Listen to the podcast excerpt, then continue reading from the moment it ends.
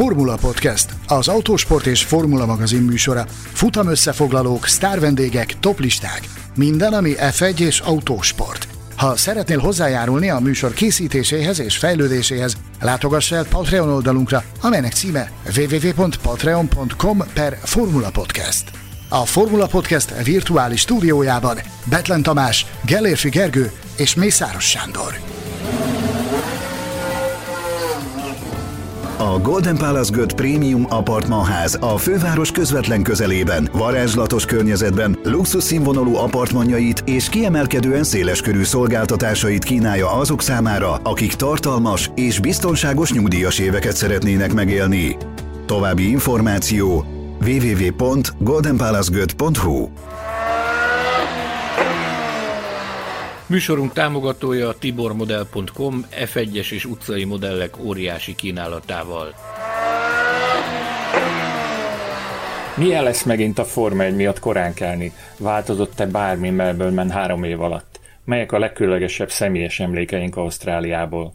Üdvözlünk minden autósport szurkolót, a Formula Podcast harmadik évadának 19. adását hallhatjátok. Köszöntöm kollégáimat, Gellérfi Gergőt és Mészáros Sándort. Gyönyörű szép napot kívánok nektek, sziasztok! Üdvözöllek benneteket, és mi is üdvözöljük körünkben Betlen Tamást, az elnyűhetetlen főszerkesztőt. Köszönöm szépen, és egyben bejelentem, hogy barátaimmal ezúttal arról beszélgetünk, mit várhatunk a visszatérő Ausztrál nagydíjtól 2022-ben. Tartsatok velünk! Azt hiszem, hogy a 2022-es F1-es szezon egyik legfontosabb tudnivalója a harmadik versennyel kapcsolatban, hogy ismét visszatértünk a korai keléshez. Már az igazán koraihoz pénteken meg szombaton kell visszatérnünk, de a verseny is aránylag korán fog kezdődni vasárnapi napon. Gergő, hogy is van ez a menetrend, a hétvégi beosztás?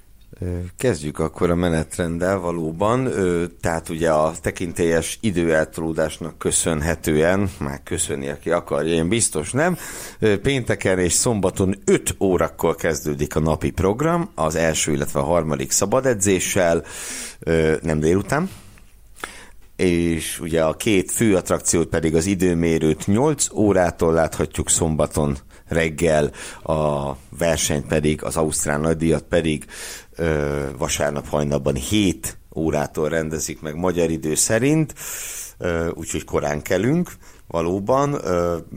Én mondjuk nemrég beszélgettem Móni Pistivel, aki, aki kérdezte, hogy az első szabad edzés közben majd csetelünk-e, hát mondtam, hogy velem biztos nem. mással esetleg.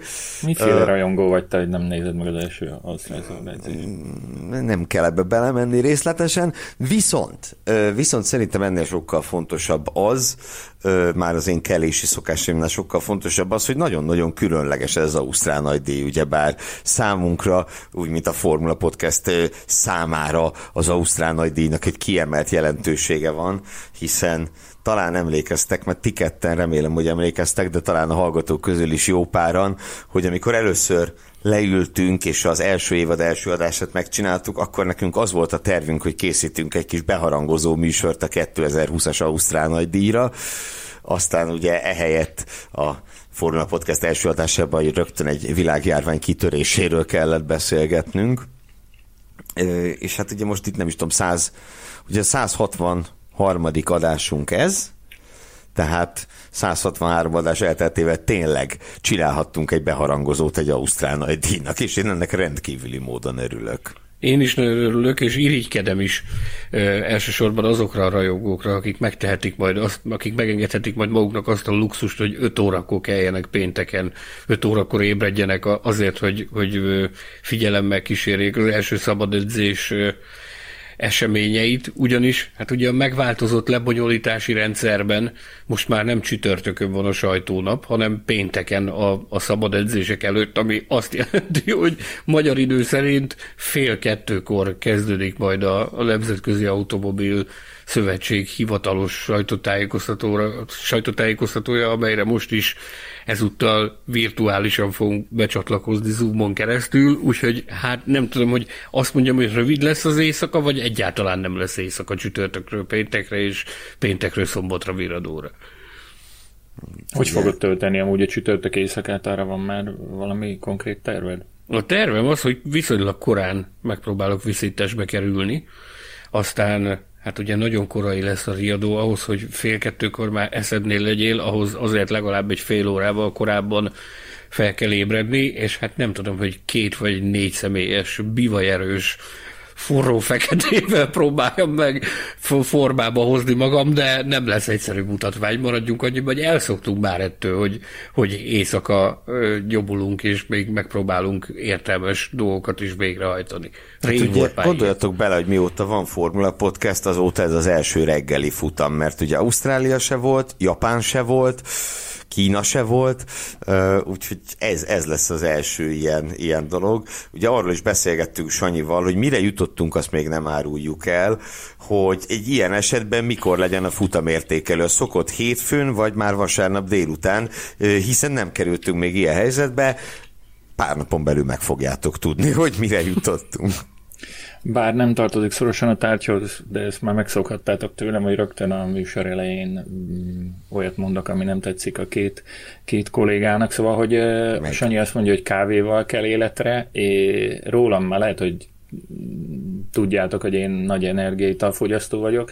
Egyedül Gergő, Gergőtről nem, nem ismerjük, hogy, Én mind hogy a hogyan... kettőt fogyasztom, nem egyszerre, az azért durva lenne. Alapvetően kávét fogyasztok cukor nélkül sok tejjel, de különösen, hogyha sokat kell vezetnem, akkor azért egy-két, egy-két energiaital is beszokott pattanni. Nem az a fajta, amelyik a Forma 1-ben köröz két csapattal a pályán, én azt a fajtát annyira nem szeretem, más fajtát. A legjobb Iha. ugye a Rich Energy, csak sajnos az már, vagy még, de az nem nagyon érhető el. De megkóstoltad már azért. Persze. A legfontosabb információ akkor elhangzott, hogy milyen korán kell kelnünk, viszont egy ehhez mérhetően fontos másik hír, ami a, az Ausztrál pályával kapcsolatban érkezett, az az, hogy ez nem ugyanaz a pálya lesz, amit megszokhattunk az elmúlt hű, hány évben, 20 valány évben. Ráismerünk-e majd erre a nyomvonalra? Kérdezzük meg Sanyit, hát ha tudja. A nyomvonalra rá fogunk ismerni, de azért meglehetősen sok finomítást hajtottak végre. Ugye volt rá idejük.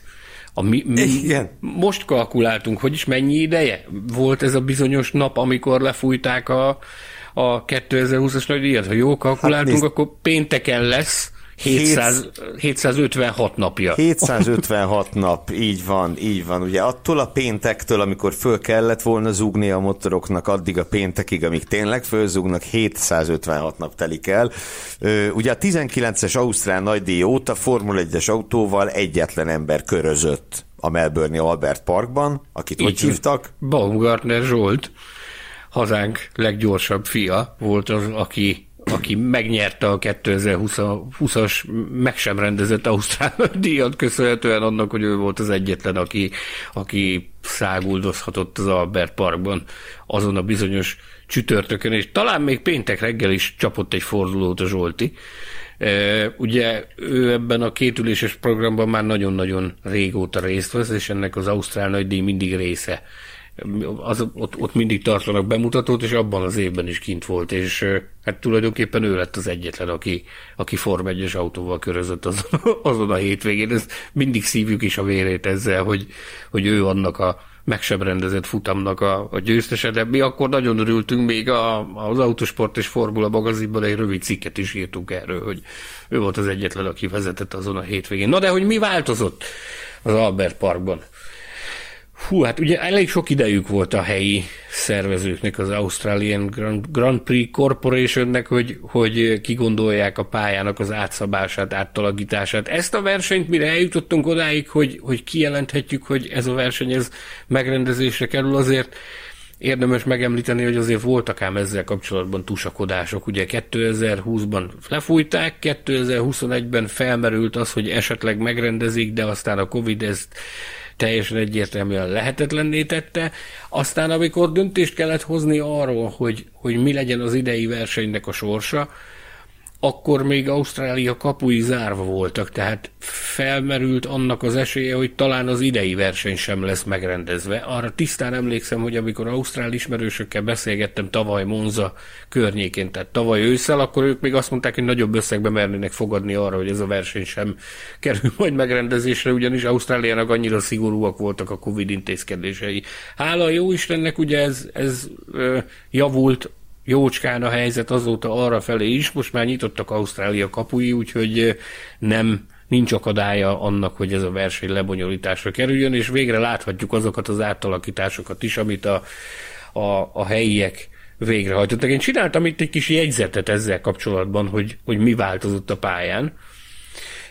Az egyes kanyart például két és fél méterrel kiszélesítették, ami nyilvánvalóan jót tesz majd a, a versenyzésnek. Akár csak az, hogy a hármas kanyarnál négy méteres kiszélesítést hajtottak végre, illetőleg ott ugye egy ilyen befelé dőlő úgynevezett onkember kanyar volt, és ennek a, ennek a dőlésszögét is növelték, ami ugye ez az onkember kanyar, ez a dőlésszög növelés, ez, ez azt teszi lehetővé, hogy, hogy eltérő íveket választhatnak a, a kanyarba bemenet a versenyzők, ami adott esetben javíthatja az elő, előzési esélyeket is.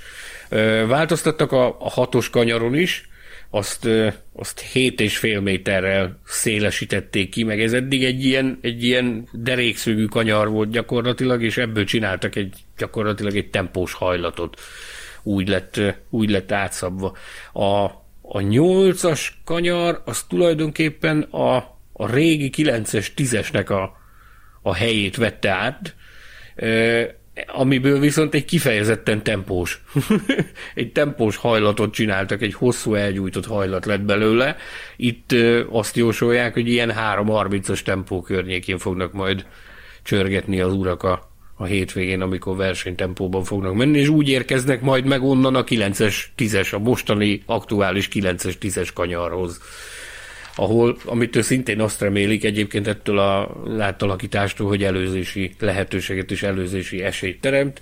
Egyébként ez a pályamódosítás, tehát hogy ezt a részét átalakították, ezt tette lehetővé a hétvége legnagyobb attrakcióját, ugyanis olyan következik Ausztráliában, ami még nem volt, ez pedig az, hogy négy DRS zóna kerül kialakításra az Albert Parkban. Ilyet eddig nem tapasztaltunk. És ugye azt is emeljük ki, hogy a 4 DRS óra úgy fog kinézni, hogy két érzékelési pontja lesz a 4 DRS zónának, tehát kettő, két DRS zónához tartozik egy érzékelési pont. Én megmondom őszintén, én ennek nem örülök. A DRS, DRS zónák számával nekem bajom az nincsen, tehát ha kettő van, ha három van, ha négy van, kinek mennyi tetszik, de önmagában azt én nem nagyon szeretem, amikor két DRS zónának közös érzékelési pontja van, hiszen ugye ez azt jelenti, hogy ha valaki megcsinálja az elsőben az előzést, akkor még extra bónusz lehetőséget kap arra, hogy el is húzzon a másodikban.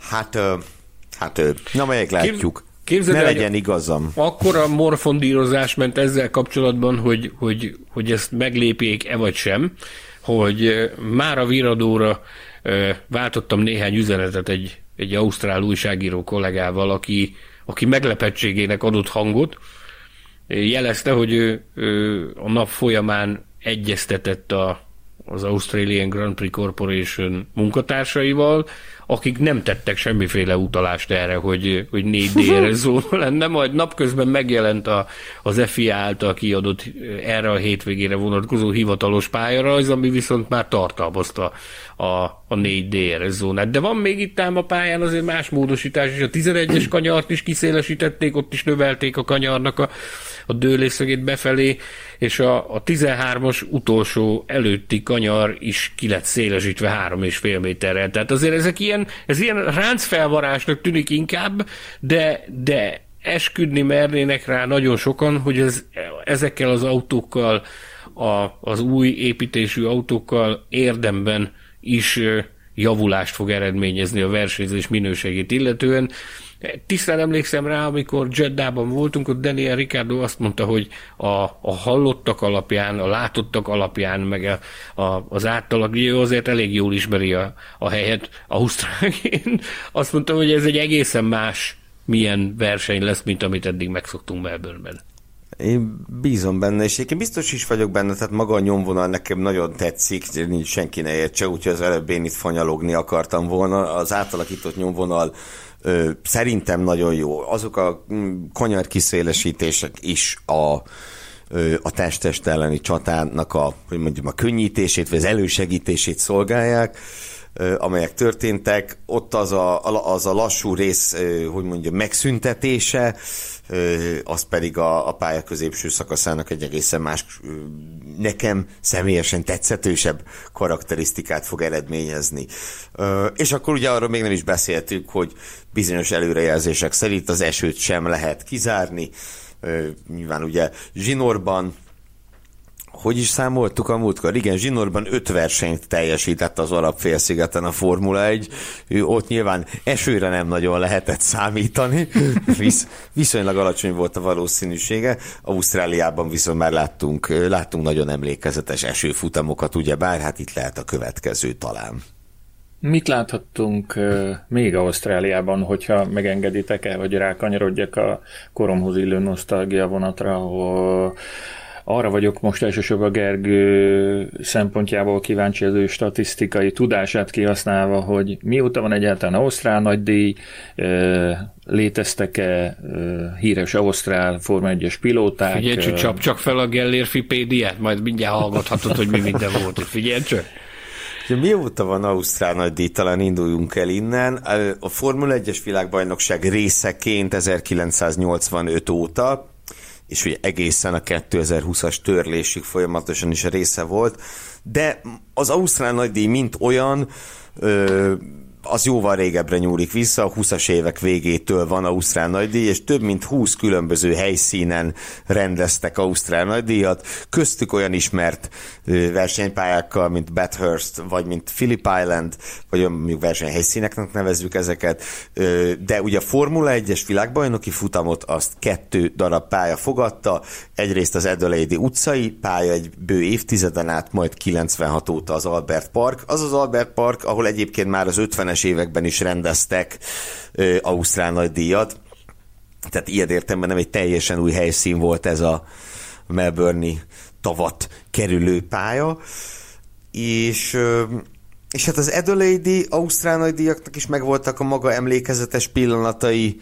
hogy más nem mondjunk, ugye Nigel Mansell legendás defektje, világbajnoki címet eldöntő defektje itt Adelaide-ben történt akkor Schumacher és Hill 94-es szintén világbajnokságot előtt döntő ütközése itt történt, és hát azt is, azt is emeljük ki, ugye, hogy, hogy Adelaide-ben volt a legrövidebb Formula 1-es nagydíj egészen a tavalyi belga nagydíjig.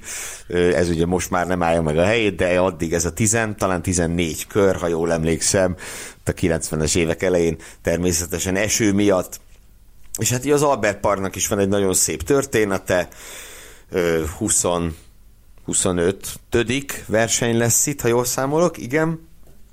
Ugye nem fogok minden éven végigmenni, csak néhány ilyen, ilyen különleges mozzanatot, ha kiemelünk. Ugye rögtön az Albert Park bemutatkozása roppant emlékezetesre sikeredett.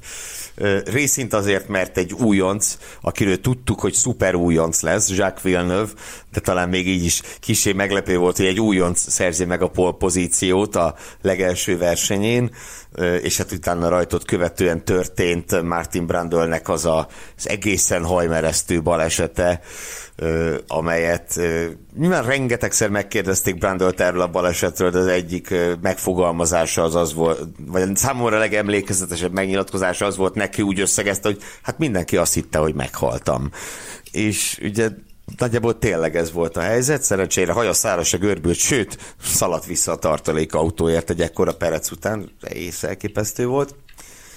És hát volt, volt tényleg jó néhány nagyon emlékezetes verseny is, ami, ami a versenyzés miatt maradt, vagy lett különleges. Gondoltunk itt 2009-re, amikor ugye a Brown GP kettős győzelemmel debütált, de ehhez az is kellett, mert a győzelem kettős győzelem mi volt ahhoz, hogy a hajrában Sebastian Fettel és Robert Kubica összeütközzön a második helyért küzdve, és aztán mind a ketten lezúzzák az autót egy-két kanyarral később. Említhetjük talán Számomra az is emlékezetes, hogy ugye itt szerzett Forma 1-es dobogót Vitali Petrov egy a 2011-es idénynyitón teljes értetlenség lett úrrá mindenkin, hogy ez hogy történt, hiszen az nem egy káosz futamon, hanem kvázi erőből történt. Akkor Kimi Räikkönen futam győzelme 13-ból, ami sokáig úgy tűnt, hogy az utolsó Räikkönen futam győzelem lesz. Rendszerint azért jó versenyekkel őrrendeztet meg minket az Albert Park pár évvel ezelőttről emlékezhetünk a házok drámájára, ugye, amikor Magnussen és Grosjean egészen pazarul szerepelt, és egyiknek se sikerült rendesen föltenni a kereket az autójára.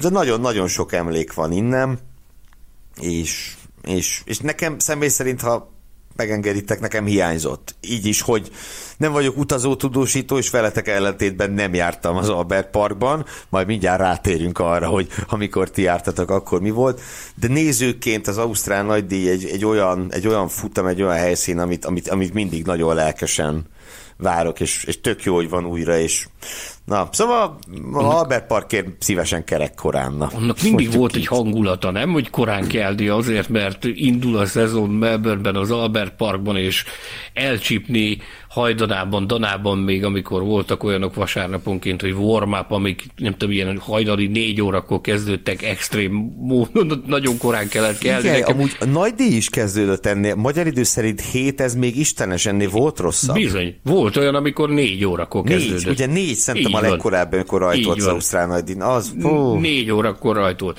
Nekem a 97-es Ausztrál nagydíj versenynapja van, ami beégett az agyvelőmbe konkrétan.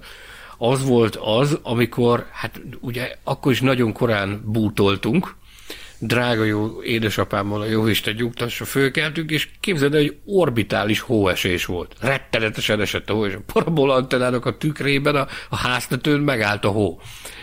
Akkor mi, mit kezdesz azzal, ugye olyankor az, az az akkori technika 1997-ben, akkor csak ilyen szemcsés Isten csodája jött, mert semmit sem lehetett látni, és akkor elkezdtünk agyalni, hogy mit kellene csinálni.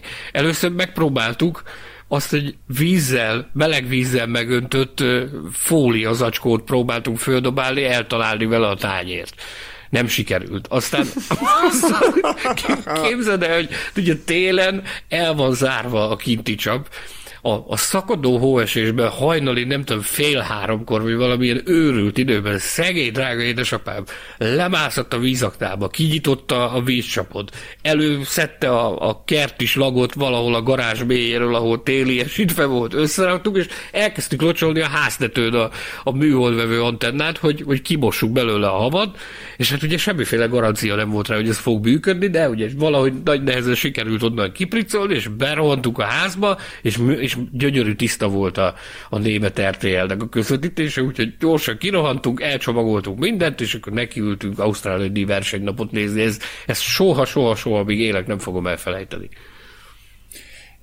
Gergő, ha már szóba hoztad a személyes emlékeket, de még nem beszéltünk a leghíresebb ausztrál pilótákról, akkor ezt megpróbálom hozzám mérten ügyesen összekötni azzal, hogy amikor én kint jártam, akkor és akkor Sanyit is kérdezem, hogy vajon amikor ő kint járt Amikor engem itt, itthon hagytál, így, így, e, így a, hogy ragaszkodjuk, tudom, a, hogy meséljük ragaszkodjuk el, a történelmi egy... hűséghez, hogy amikor, e, amikor galád módon, aljas módon engem itthon hagytál, és a drága feleségedet a... beálltál, vitted el Igen, helyettem. igen, hogy a feleségem és Sanyi közül kellett választanom, hogy kivel utazzak, és, és Szerintem annyira jobban járnál, ha nem fejeznéd be ezt a mondatot se, hogy... És így döntöttem. Döntöttem, de most nem erről akartam beszélni, hanem hogy a, az Albert Parkban ugye egy ilyen nagy boldogság hangulat uralkodik a verseny előtt, mindenki fekszik a füvön, isszák a e, bizonyos márkájú sört, és, és mindenki nagyon jól érzi magát már csütörtöktől, és e, vannak mindenféle attrakciók, kiállítások úgy, ahogy nálunk, de hogy két e, egykori Form 1 autót, illetve a gazdáik, a, a sofőrjeik, a vezetőik, a pilótáik, nem tudok több szinonimát, de már kezd hasonlítani arra, amit mondani akartam, bronzszobrát is kiállítják. Ez, erre te emlékszel, vagy láttad ezt Sanyi, amikor ott voltál? Természetesen. Tehát azt, hogy egészen pontosak legyünk, azt én a saját tapasztalataim alapján kimerem jelenteni, hogy olyan fergeteges és frenetikus hangulat, meg olyan egyedi hangulat, mint amilyen Melbourneben szokott lenni az Albert Parkban, az szerintem te totálisan egyedi. Csak Japánhoz tudom hasonlítani, Suzukához. Ott van ilyen jellegű, ilyen ünnepje, csak míg, míg Japánban szó szerint úgy kezelik, mint egy ünneped a Form 1 nagy díjat, addig az ausztrálok sokkal-sokkal lazábbak, és ők úgy kezelik, mintha, mintha, egy, mintha ez, egy, mintha ez egy zenei fesztivál lenne, nem tudom másra, máshoz hasonlítani. Tehát az, az... Volt is olyan, hogy az Ausztrál nagydíjon Bon Jovi lépett föl, az valami rémlik egy ilyen sztori, erről még Adelaide volt, hogy azzal sikerült úgy kvázi meghekkelni, hogy a Forma egy leglátogatottabb napja lett az a nap, mert hogy a Bon Jovi koncertet csak a Forma egy jegyet, de hallgathattad meg. Zárójel bezárva. Őrületes hangulatot képzeljétek el, az az óriási nagyváros Melbourne. Sokszor szoktunk arról beszélni, meg sokszor olvashattátok cikkekben nálunk is, hogy, hogy hogy mondjuk azt, hogy az egész város együtt él, meg együtt lélegzik a nagy díja. Na, ha ez valahol igaz, akkor az Melbourne-re igaz, hogy az egész város. Olyankor tényleg az az óriási nagyváros tokkal vonóval csak és kizárólag a Form 1 szól. Hiába rendeznek ott akkor, tudja Isten, Ausztrál futball bajnoki rangadót, vagy, vagy akármi más, az, az, az, a, az a hét, meg az a hétvége, az totális Forma 1 őrületet jelent ott a városban. Ezt gondolom te is tapasztaltad. Igen, de még mindig nem engedem el a kérdést, Na. hogy vajon melyik két pilótának a, az autója és szobra ö, volt kiállítva, és van kiállítva a közök szerint minden futamon. Hát én Gergő, gondolom, hogy a két világbajnoké furcsa lenne, ha máshogy lenne. Az egyikünk Jack Brabham, a másikuk pedig, kedves Gergő, a másikuk pedig Ellen Jones. Kettejük közül nyilván Jack Brabham az ismertebb, és nem is véletlen, nem lebecsülve ezzel Ellen Jones teljesítményét. Nekem Ellen Jones a szívemnek nagyon sokat jelent. Én elhiszem. Az, de a, ugye... a, a, a, amikor 80-ban nyerte az argentin nagydíjat, aznap születtem, képzeld el. És volt alkalmam, hogy ezzel a tényel szembesítsem, hogy mi történt még azon a napon. Képzeld el, én meg amelyik napon születtem, aznap a Bayern München elbukta a begdöntőt. Aztán Bayern szurkoló lettem. Na minden, ez nem tartozik ide. De, De gondolom, gondolom ez nem a Manchester elleni 99-es döntő volt. Nem, nem, nem ez a Porto elleni 87-es. Uh, no de, mit akartam? Igen, azt akartam, hogy, tehát, hogy Jack Brabham ez az egyetemes autósport történetének egy, egy kiemelkedő, kiemelkedő figurája unásig ismételt dolog, de hát nem lehet elégszer elmondani, hogy a saját csapatával lett világbajnok. Azok után, hogy ő kétszer győzött a Cooperrel, és valószínűleg nem nagyon volt olyan gyártó, aki nem látta volna szívesen a, a soraiban a kétszeres világbajnok Jack Brabham-et, ugye ő megcsinálta a Brabham istálót, és ez a Brabevistáló ugye egymás után két évben győzött, egyszer maga az alapító, a következő évben meg az ő alkalmazottja, Danny Hulme győzte le a csapatfőnököt, Jack Brebemet, és ugye a Brabemistáló egészen a 90-es évekig működött a Formula 1-ben, és 80-as években volt még egy nagy felvirágzásuk, amikor Nelson Piquet két világbajnoki címet nyert velük. Konstruktőri cím akkor már nem jött össze, de valószínűleg ezt annyira nem annyira nem bánták, viszont Nelson Piquet ugye 81-ben, 83-mal Brebemmel nyert, meg hát versenyzett a Brebem színeiben, ugye Niki Lauda is például, ő oda menekült, amikor a Ferrari-tól távozott, a csapat történetek alkonyán, a Damon Hill is ott, ott bontogatta szárnyait. Így, nagyon-nagyon szép, szép történet a Brebem csapat. Én még akkor is az utolsó egy-két év az, az nem volt olyan szép, de hát ugye sok legendás alakulatról az eredeti Lotus-tól kezdve sokakról elmondható ez. Ami pedig a többieket illeti már Ausztrál versenyzők közül, tehát nyilvánvaló, hogy Jack Brabham, valamint a 80-as világbajnok Ellen Jones kiemelkedik. Az Ausztrál versenyzők sorából, a közelmúltból ugye Mark Webberről kell itt, itt megemlékezni, az e, nem olyan régen egy adásunkban elárultam, hogy nekem óriási személyes kedvencem volt, Webber, itt van ugye jelenleg nekünk Daniel Ricardo, és, és hát Mark Webber patronáltja, Oscar Piastri pedig kopogtat az F1 ajtaján, és talán jövőre legkésőbb be is léphet ezen az ajtón. Úgyhogy azért van egy folyamatos utánpótlása az ausztrál versenyzőknek, még akkor is, ha időről időre ez megszakad, tehát olyan folyamatos jelenléttel ők nem büszkélkedhetnek, mint, a, mint mondjuk a britek, de ugyan Webber egy bő évtizedet volt itt, Ricardo is most már azt a minden, több mint tíz éve van a Forma 1-be az örök ifjú Ricardo, hogy repül az idő, és, és Piastri gondoskodhat arról, hogy továbbra is ő viheti tovább a lángot, hogy továbbra is legyen, ö, legyen ö, Ausztrál pilótája a Formula 1-nek.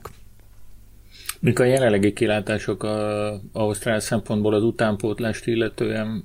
Ugye nem tudom arra mennyi esélyt láttok, hogy Ricardo még, még, még bármit tud villantani, bár tavaly villantott egyet, ugye? Igen, erre röviden, már erre tavaly villantott egyet, igen. Jó, hát most a McLaren kicsit más. Ideje volt. Jegyezzük meg. Ebbe is van valami. Hát ugye az utánpótlás már, hogy Piastrin túl, ugye itt az előző adásunkban beszélgettünk a junior versenyzőkről, ugye van még egy ígéretes, egy ígéretes fiatal, Jack Duen ott hagyta a Red Bull nevelő programját az Alpin nevelő programjáért, hogy ez mennyire volt jó ötlet, arról beszélgettünk legutóbb. Minden esetre van, tehát, hogy Piastri ugye már közvetlenül ott van az F1 kapujában, mert az elmúlt években letarolta a, az utánpótlás szcénát, és, és Jack Duen is az ígéretes versenyzők közé tartozik. Szóval én azt hiszem, hogy igen, lehet abban bízni, hogy lesz egy jó ausztrál ö, utánpótlás, és lesz jó ausztrál pilóta akkor is, amikor Daniel Ricciardo távozik a Formula 1-ből, ami lehet, hogy nincs is annyira messzire, ugye? Akkor, ha úgy érzitek valamennyien, hogy eljött az idő, hogy tovább robogjunk a nosztalgia vonattal, akkor beszéljünk arról, a, a, amit már a műsor elején bearangoztunk, nevezetesen, hogy életünk egyik nagy szerencséje volt Sanyival, hogy nem együtt, majdnem az is sikerült. Hála neked. Hála neked. majdnem az is sikerült, de hogy eljutottunk uh, Ausztráliába. Uh, ami engem illet, Gergő, van ellenvetésed, hogy erről egy picit beszéljek? Dehogy van, dehogy Tisztelettel van. felkérünk téged, hogy elevenítsd fel azt az Ausztrál nagydíjat, amikor engem itt hagytál. Köszönjük. uh, valahogy úgy uh, kezdeném, hogy és képzeljétek el, most megnéztem a régi képeket a műsorra készülve, és megtaláltam a, a repülőjegyemet. Gyakorlatilag december 21-én, 2013. december 21-én foglaltam, és ezt az egészet New Orleans-szal kell összekötnöm, mert hogy New Orleans-ban volt az előző évben a Rotax világ döntő, elég ritka, amikor elmegy Európából, legalábbis ilyen messzire. Gokartról beszélünk, ezt mutassunk rá erre. Igen, igen, igen, bocsánat. És sok magyar ment, és úgy alakult, hogy én is el tudtam oda utazni. Egyébként egy, egy indikár pálya mellett rendezték ezt a, ezt a rendezvényt, és onnan át lehetett autózni ráadásul Houstonban, meg Austinban, de ez egy másik történet. A lényeg az, hogy ennek az útnak a e, folyamányaként e, rendszeresen érkeztek repülőjegy ajánlatok, és e, mintha ma lett volna, pedig 8 éve volt, több mint 8 éve, egyszer csak feldobott e, a levelezőm egy olyan üzenetet, hogy e, Melbourne-i repülőjegy 198 ezer forint, és hát én azonnal hívtam Sanyit, hogy e, hát életünk nagy lehetősége. Akkoriban azt hiszem, hogy 3-400 ezer forint körül voltak a repjegyek, nem tudom, hogy ez meg ez annyi, annyi volt még utána, amikor én mentem akkor is. Igen. 2019-ben. Most pedig, és hagyd ne mondjam, most pedig egészen Én megnéztem, képzeld, megnéztem, most egy millió kettőért lehet venni repjegyet egyre túrútra Melbournebe. Dermesztő árak vannak. Dermesztő, igen, igen, igen és akkor összedugtuk a fejünket, gyorsan lefoglaltam a, a, így el, először lehetett szóban foglalni, hogy Betlen Tamás és Mészáros Sándor, aztán elő akartam adni a családnak, hogy mik az én terveim, és hát már másképpen alakultak a dolgok végül. Nekem már, nekem már kötve voltak a kezeim, mert mire ez a döntés megszületett, addigra én már út, útban voltam az Afrika résznek a rajtjára, meg, meg, meg nyakig voltam a, az Afrika résznek az előkészületeivel, ezért én azt mondtam neked, hogy zongoráz le, csináld, jövök haza, rendezzük és megyünk. viszont hallásra. Mondtad, oké, okay, rendben legyen, nyugodtan intézem. És remélem és nyugodtan voltál, ugye, hogy nyugodtan voltál? Én, én teljesen nyugodtan voltam, bíztam benned vakon, és a csalatkoznom kellett, amikor hazaértem. Akkor jött a keserű pirula, amit, amit be kellett vegyek, hogy Jó, nem én utazom Majd el fogod mesélni, hogy később hogyan, hogyan kárpótoltalak, meg a, meg a kiadó, meg Mi ilyen légitársaságok, hogyan oh. kárpótolt. Jó, egy bizonyos légitársaság kárpótolt engem, ez tény. A, ami még fontos ezekkel a repülőjegyekkel, meg utazásokkal kapcsolatban az az, hogy hogy ugye ez már nem az az időszak azért, ami a, akár a 2000-es évek előtt, vagy a, vagy a, mm, a 80-as, 90-es években dívott, nevezetesen, hogy a legnagyobb szponzorok állták a, a tudósítók, Forma 1 szakújságírók teljes szezonját, nem csak egy versenyt, meg nem csak a repülőjét, meg nem csak a, az utazást, hanem minden költségét, sőt, még fizettek is ezért, hogy, hogy az ő színeikben utazzon valaki a, a világ leghíresebb versenypályára. Na, eddigre, tehát e, erre az időpontra, bocsánat, 2014-re ilyenről már szó se volt, úgyhogy ezért csillant fel mindenkinek a szeme, és és gyakorlatilag eh, így jutottam el Melbournebe, meg Ausztráliába, egy kis kitérővel még Sydneybe is. Nyilván, hogyha oda elmegy az ember, akkor, és ha van rá lehetőség, akkor ezt is meg kell tennie. Egyébként eh, a, aki nem rutinus utazó, annak mondom, hogy 12 óra Nyugat-Európából az út, 12 óra volt az út egy Ganzhou nevű kínai nagyvárosba, ahol aztán később még egyszer el tudtam utazni. Ott volt az átszállás, és onnan még majdnem 10 óra volt Melbourneig. Egyébként pont azért volt ez a repülőjegy ennyire olcsó, mert a dél-kínai, a híres, méltán híres dél-kínai légitársaságnak a, a járatával mentünk, ahol szinte csak kínaiak utaztak, azt hiszem, hogy Amsterdamból Ganjuba, és onnan pedig tovább Melbournebe. Ha jól sejtem, nem régiben zuhant le egyébként egy Jó sejted, jó sejted, most történt a napokban. Ez borzasztó erre így fel is kaptuk a fejünket. Tehát nem egyszerű ezt az utat azért letudni, biztos a turista osztályon legalább, ami, ami ami szolgáltatást tartalmazott ez a 200 ezer forint, de, de tényleg ennyi pénzért ajándék volt. És akkor ahogy oda értünk, vagy ahogy ahogy Bocsánat, hogy a szabadba vágok, én igen. is fel, feleleveníthetem az én menetrendemet? Mehetünk párhuzamosan is, ha akarod. Én, én a Qatar Airways támogatásának köszönhetően és az Autosport és Formula magazin támogatásának köszönhetően jutottam el Ausztráliában, Melbournebe 2019-ben. Figyelj már, de te se engem vittél, hanem a feleségem. A feleségem, revansot vettem rajtad, képzeld el. revansot. Ez most kit nem vitt el egyikőtök se? Engem? Reva- Figyeljetek, én, bocsánat, hogy, de én fölírtam a, a műsorter végére, hogy ez lesz a záró mondatom, hogy ugye elmegyünk hárman együtt Ausztráliába egyszer. Na, ezt kérjük jegyzőkönyvbe venni, ezt, a, ezt kérjük Na, jegyzőkönyvbe venni. Aki ígérni sem tud, azt tudjátok milyen ember. Én a Katar légitársaság, a Katar Airways támogatására köszönhetően jutottam el 2019-ben Melbourneben. Mi Dohán keresztül mentünk értelemszerűen, addig volt ugye egy öt és fél cirka 6 óra, onnan pedig egy én, én nem is tudom, tehát még a, a rossz idő miatt valami, valamivel tovább is tartott az út, de valami, valami 14 és fél, majd 15 óra volt az út Melbourneig. Torony magasan életem leghosszabb repülőútja ez a, ez a menet volt, és hát megmondom őszintén, én az útnak is imádtam minden pillanatát. Fantasztikus, fantasztikus út volt. Zárójelbe létezett olyan repülőjárat korábban, hogy London, Melbourne, London, Sydney, azért az elképesztő lehetett. Megállás nélkül? Megállás nélkül, igen, igen. igen. Brutális. Brutál.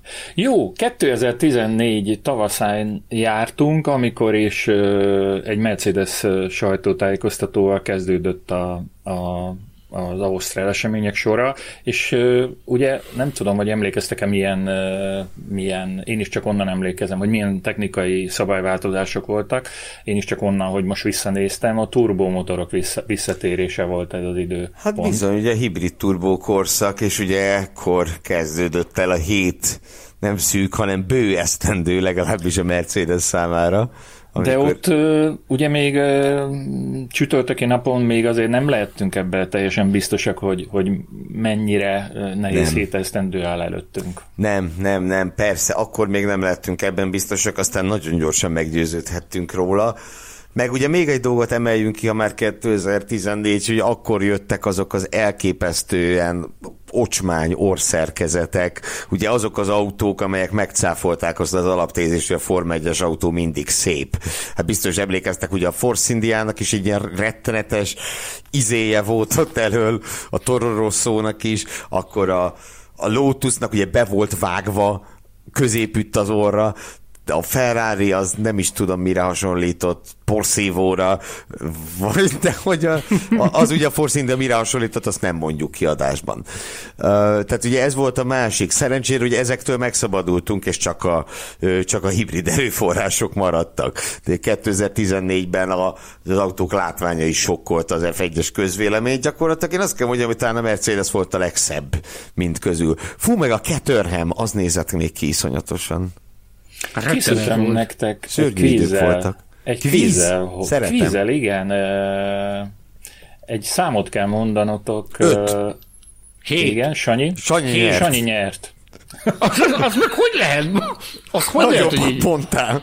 Hogy lehet az, hogy így értem? Amúgy nem, de az lett volna a kérdés, de hát ez nagyon jól jött ki, hogy a jelenlegi mezőnyből, a hétvégi rajthoz álló mezőnyből hány pilóta volt ott 2014-ben a szezon nyitó Melbourne-ben? És hét, hát de Sanyi tudta. Elsőre.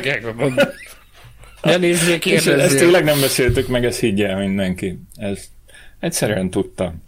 Várjál. Hamilton, Fettel, Bottas, Csekó, Alonso, ö, Ricardo.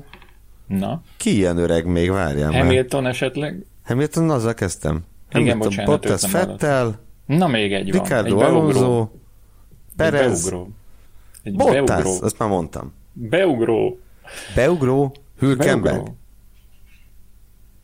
Nem. Magnussen, ó, a bánat. Tényleg, hát második lett. Legelső Form 1-es nagy díjas, azóta se áldobogóra. Tényleg.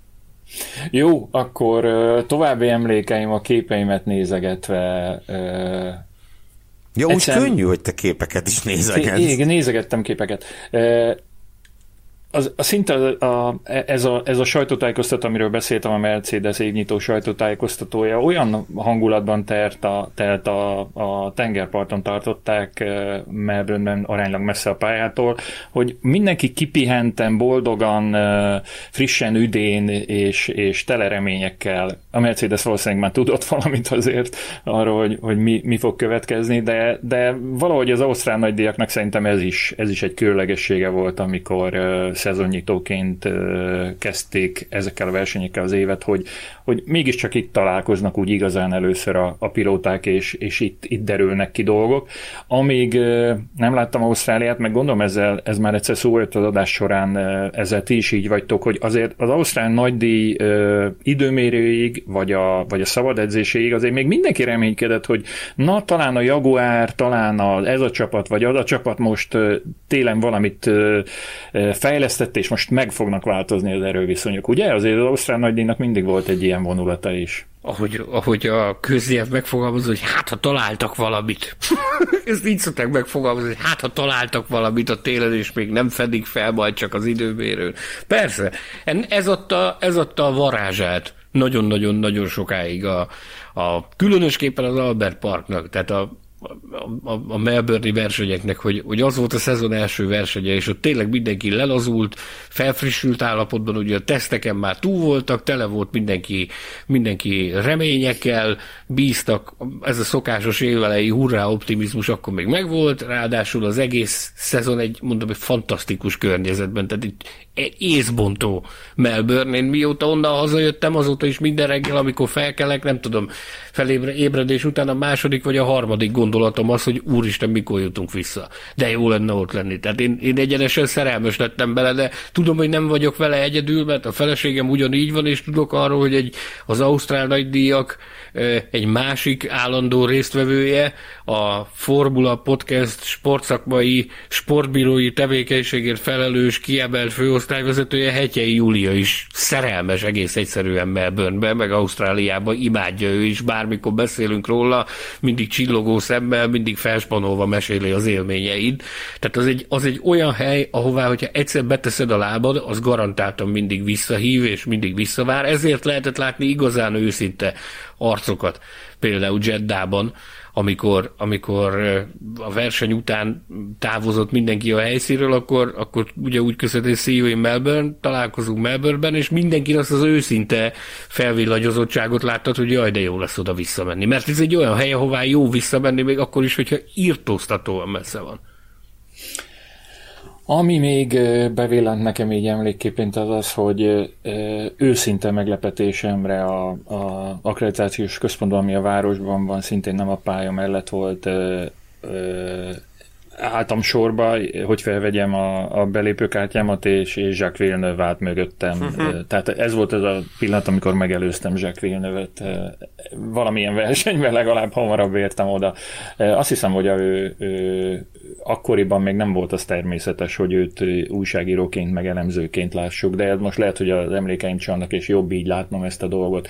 Aztán, ami nagyon fáj Ausztráliával kapcsolatban, hogy, hogy Jack Brabham szobrát meg autóját láttam, és én biztos, már nagyon öreg volt akkor, és biztos voltam benne, hogy nincs kint a pályán, vagy nem lesz kint a pályán. Hazajöttem, és akkor nem sokkal később e, érkezett a hír a haláláról, nem tudom mennyi idő múlva elnézést kérek, Gergő megmondja majd biztosan, hogy 14-hez képest e, mikor jött ez a szomorú pillanat, és akkor kitettem egy posztot, hogy e, milyen kár, hogy nem találkozhattam vele, pedig ott voltam, vagy nem kérhettem tőle egy aláírást a, a belépőkártyámra, és kiderült, hogy kint volt a pályán. E, nagyon-nagyon szomorú voltam.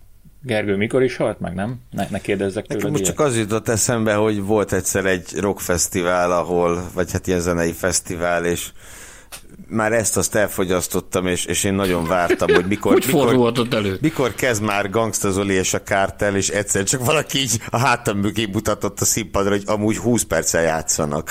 Tehát, hogy van ilyen, Tamás, abszolút együttérzek. Bocsánat, 2014. május 19, igen, hát nem sokkal. Ez véletlenül a történelemben az első kapcsolódási pont Jack Brabham és Gangsta Zoli között, nem?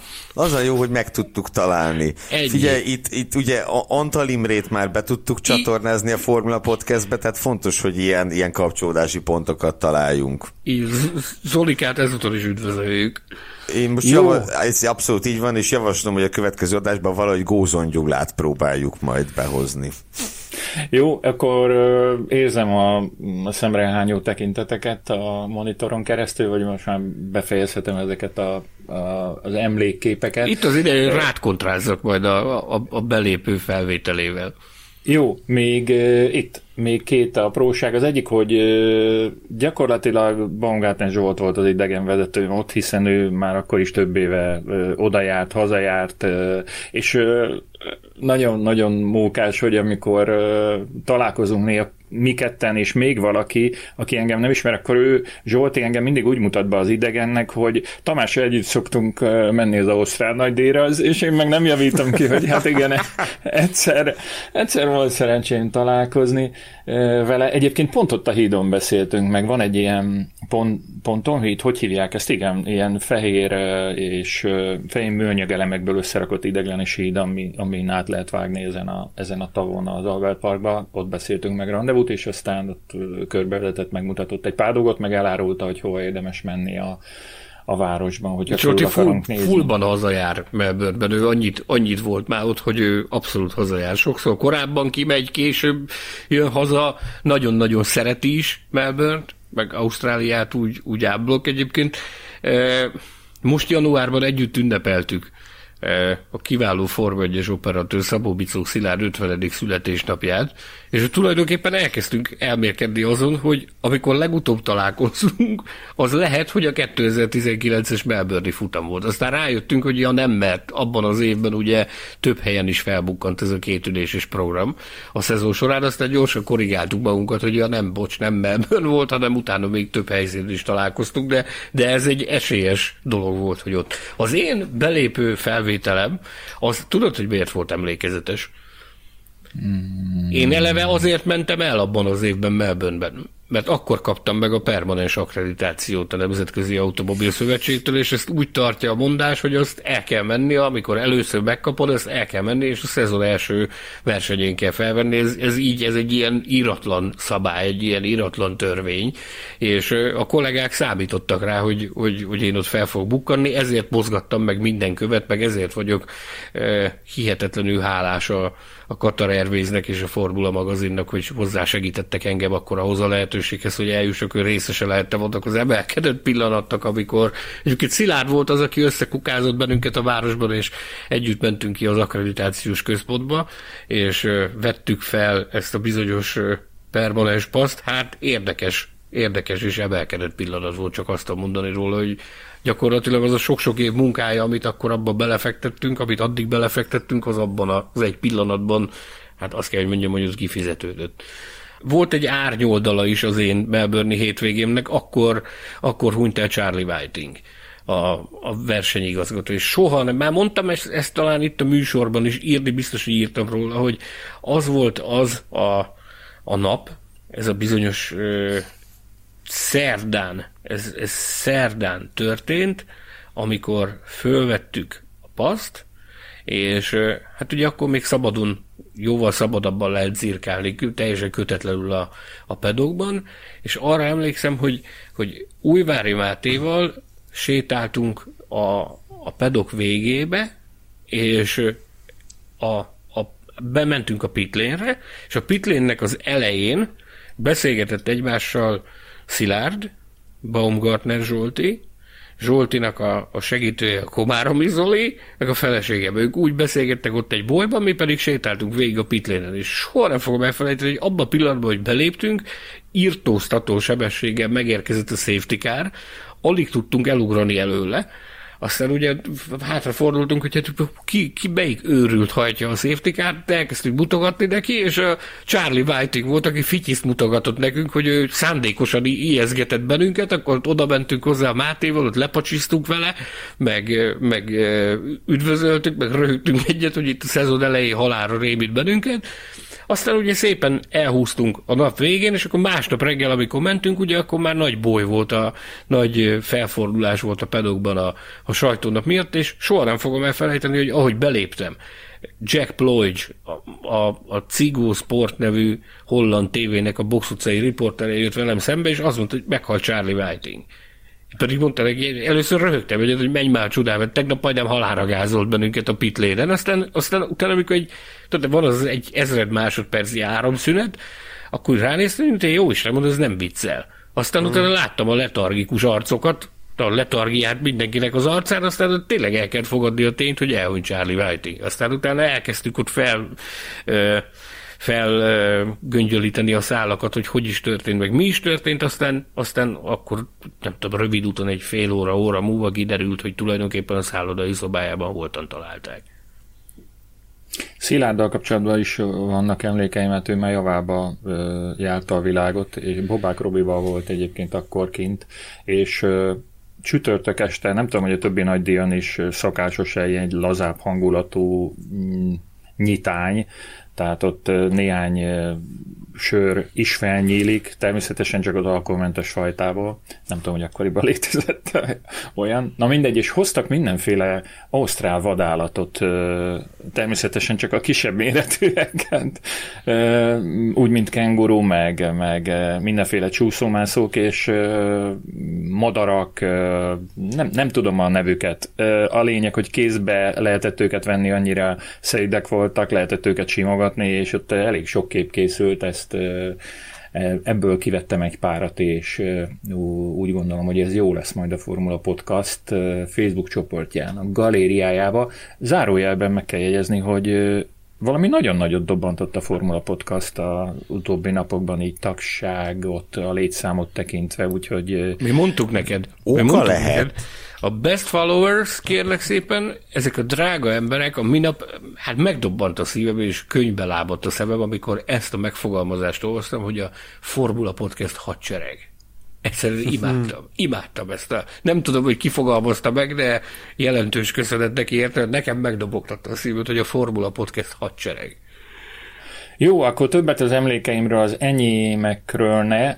Már csak egyetlen dolog, hogy ezt a versenyt ugye abban az évben, 2014-ben nem Louis Hamilton nyerte, ő csak a világbajnokságot vitte el, és mert hogy kiállt már a harmadik körben, hanem, hanem Rosberg, de nem is tudom, hogy ebből, a, ebből az évből még mire kellene emlékezni. Hát van egy nagyon szomorú esemény, azt hiszem, ugye? Vagy az Igen. nem, nem ebben az évben volt? De, de ebben az évben volt Jules Bianchi tragédiája. Nyilván nagyon rányomta a bélyegét erre az évre, az a, az a szörnyű eset, még akkor is, ha ugye ott egy darabig bizakodhattunk, hogy, hogy, hogy nem lesz ennyire szomorú a vége. De hát így azért emlékezhetünk a szépre is, Rosberg és Hamilton első nagy párharca a kettő közül, az 2014 volt. Ugye 15-öt ne vegyük ide, az nem volt párharc, az inkább padló fölmosás volt, de 14 és 16 az kőkemény csata volt, és, a, és ezen kívül Hát mit is lehet még mondani, ugye akkor ő, ő állt össze a rendkívül gyatra Ferrari-ban az Alonso Räikkönen kettős, ugye valószínűleg rémálmájukban se itték volna, hogy annyira lesz elég ez a páros, hogy Alonso kettő dobogót szerez összesen. A Williams felemelkedett, ugye a Martini féle Williams a frissen odaigazoló masszával és Bottasszal remekelt. Jó kis év volt az, jó kis év volt az. Hogy pár De várjál, ebbe az évben elnézést, ebbe az évben e, azt hiszem, hogy a, a, a Merci vitte az összes rajtásőséget, és csak Massa tudott egyet szedni. Nem, nem, nem jól emlékszem? Én így Valami emlékszem. Én, én, én így emlékszem, de tévedni meg, meg szoktam. Jó, a, Viszont aki... ugye, hát a Daniel Ricardo volt még az év nagy nagy felfedezetje, úgy szólván, hiszen ugye bekerült a Red Bullba, és Sebastian Fettelt futamgyőzelmek terén 3-0-ra verte, és összességében is ő, ő nyújtotta a jobb teljesítményt, aztán ugye Fettel a szezon végén távozott is a Ferrarihoz.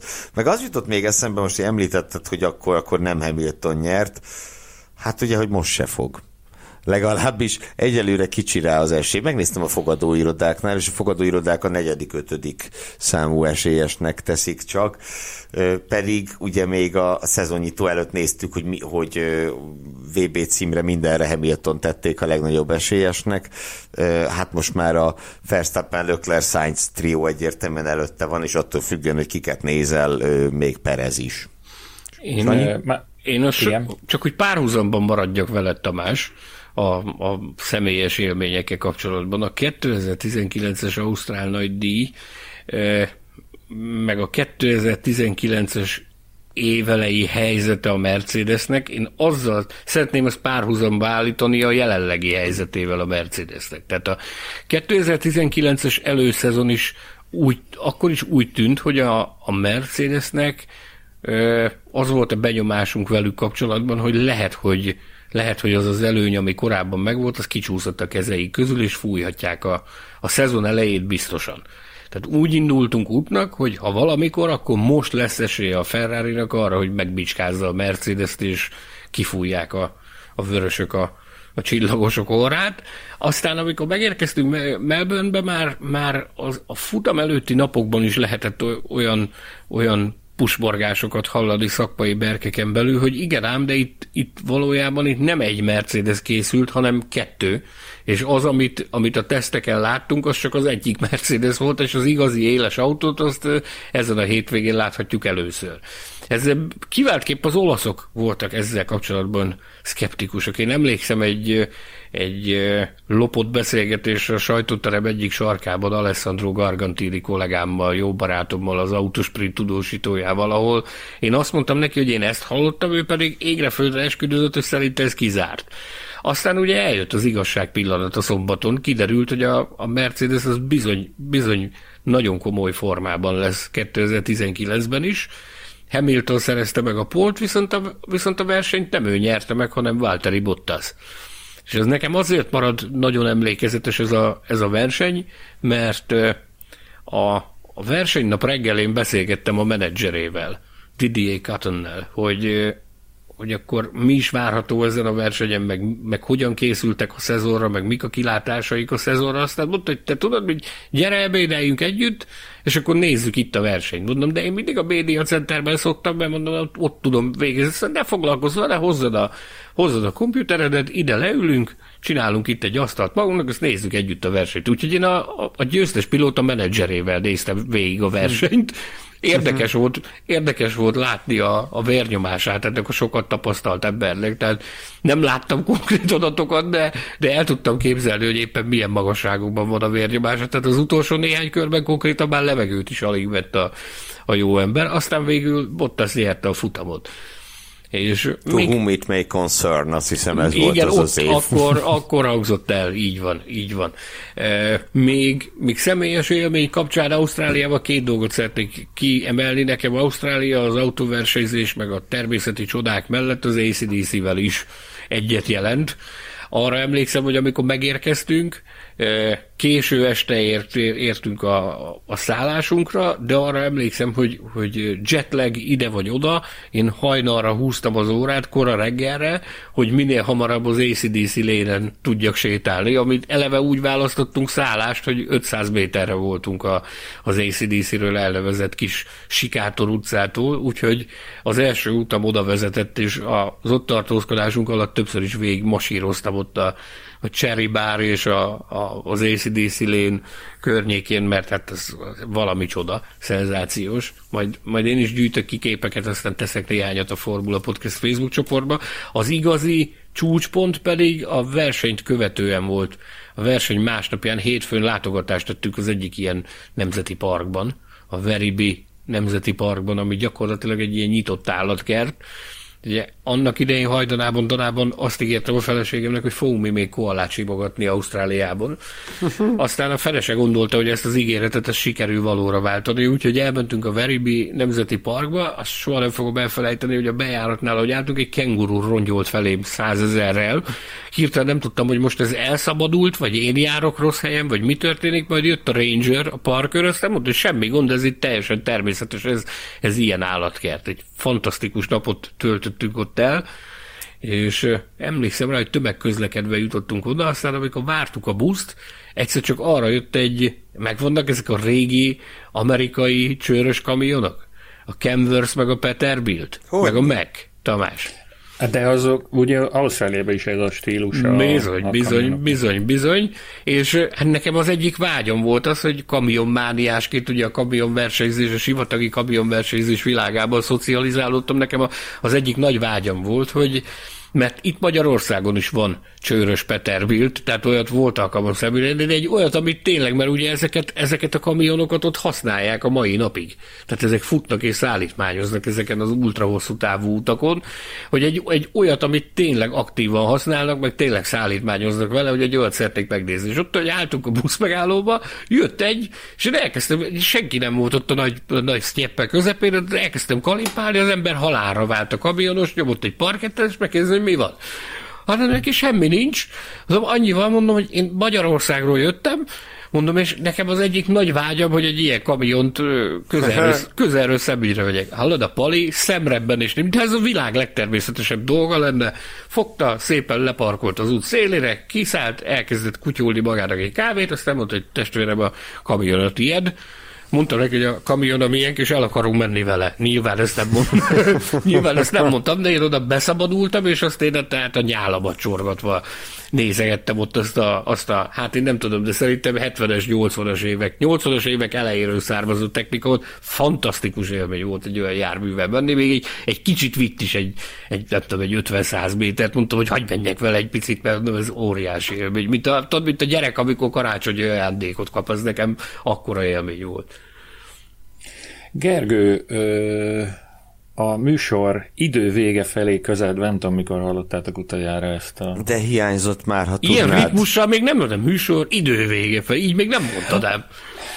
A műsoridő vége felé közeledve néhány, néhány nem ausztrál, de, de, de F1-es témát azért még vegyünk sorra, nevezetesen, hogy talán van arra esély, hogy most láthatjuk Sebastian Fettelt a, a aszfaltcsíkon egy, egy 2022-es futamot teljesítve. Ilyen közel még sose álltunk ehhez. hogy, hogy, hogy ez bekövetkezzen. Igen, és szegény, mit szeg... várunk tőle? Én semmi jót, szegény, és most ez nem egy beszólás volt, semmi ilyesmi.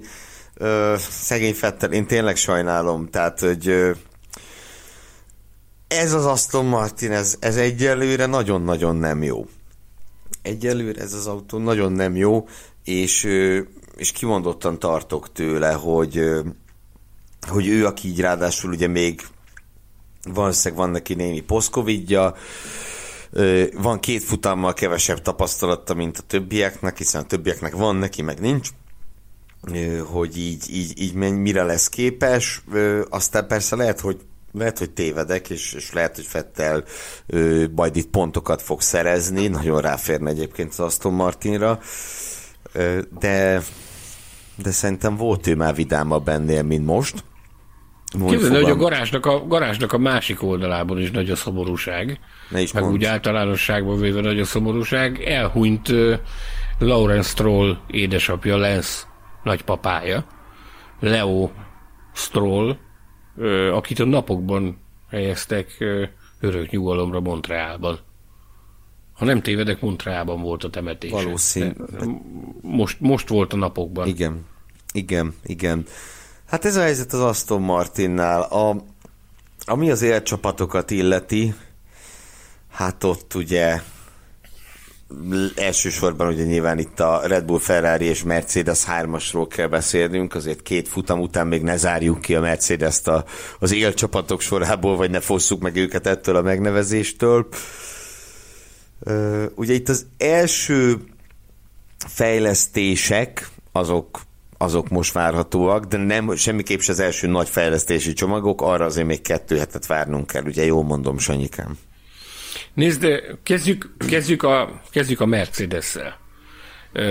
ugye ők vannak a, legnagyobb kulimázban, toldozták, foldozták a technikát Bahreinben, meg Jeddában, ami az Istennek nem akart összeállni, meg egyáltalán nem úgy működött, mint ahogy abban reménykedtek. Most én azt hallom, hogy erre a hétvégére egy, egy újabb verziót készítenek a, a hátsó szányból, ami egy kifejezetten az eddigieknél kisebb leszorító erős ö, szány, hátsó szány lesz, ami hát állítólag azt hallottam, hogy ez a szárny, ez, ezt ők abban reménykedtek, hogy már Jeddában be tudják vetni, de a, a cost cap a, a költségvetési limitnek a, a a hatásai miatt az ütemezése máshogy volt, máshogy alakult. Ennek a abban reménykedtek, hogy az előző jobban fog muzsikálni, ez nem történt meg, aztán megpróbálták felgyorsítani ennek a szájnak az elkészítését, de a jelenlegi rendszerben akkor éppen olyan rövid idő alatt nem volt alkalmuk ezt kipréselni magukból, hogy az időben el is jusson a közel-keletre, úgyhogy ez a szárny ez most fog bemutatkozni. Ez az első lépés, amit, amit amit megtesznek, bár azt mondják, hogy ez még mindig nem az, amitől a csodát tudják várni. Tehát ez inkább, inkább tüneti kezelésnek tűnik, mint, mint megváltásnak, vagy, vagy gyógyírnek.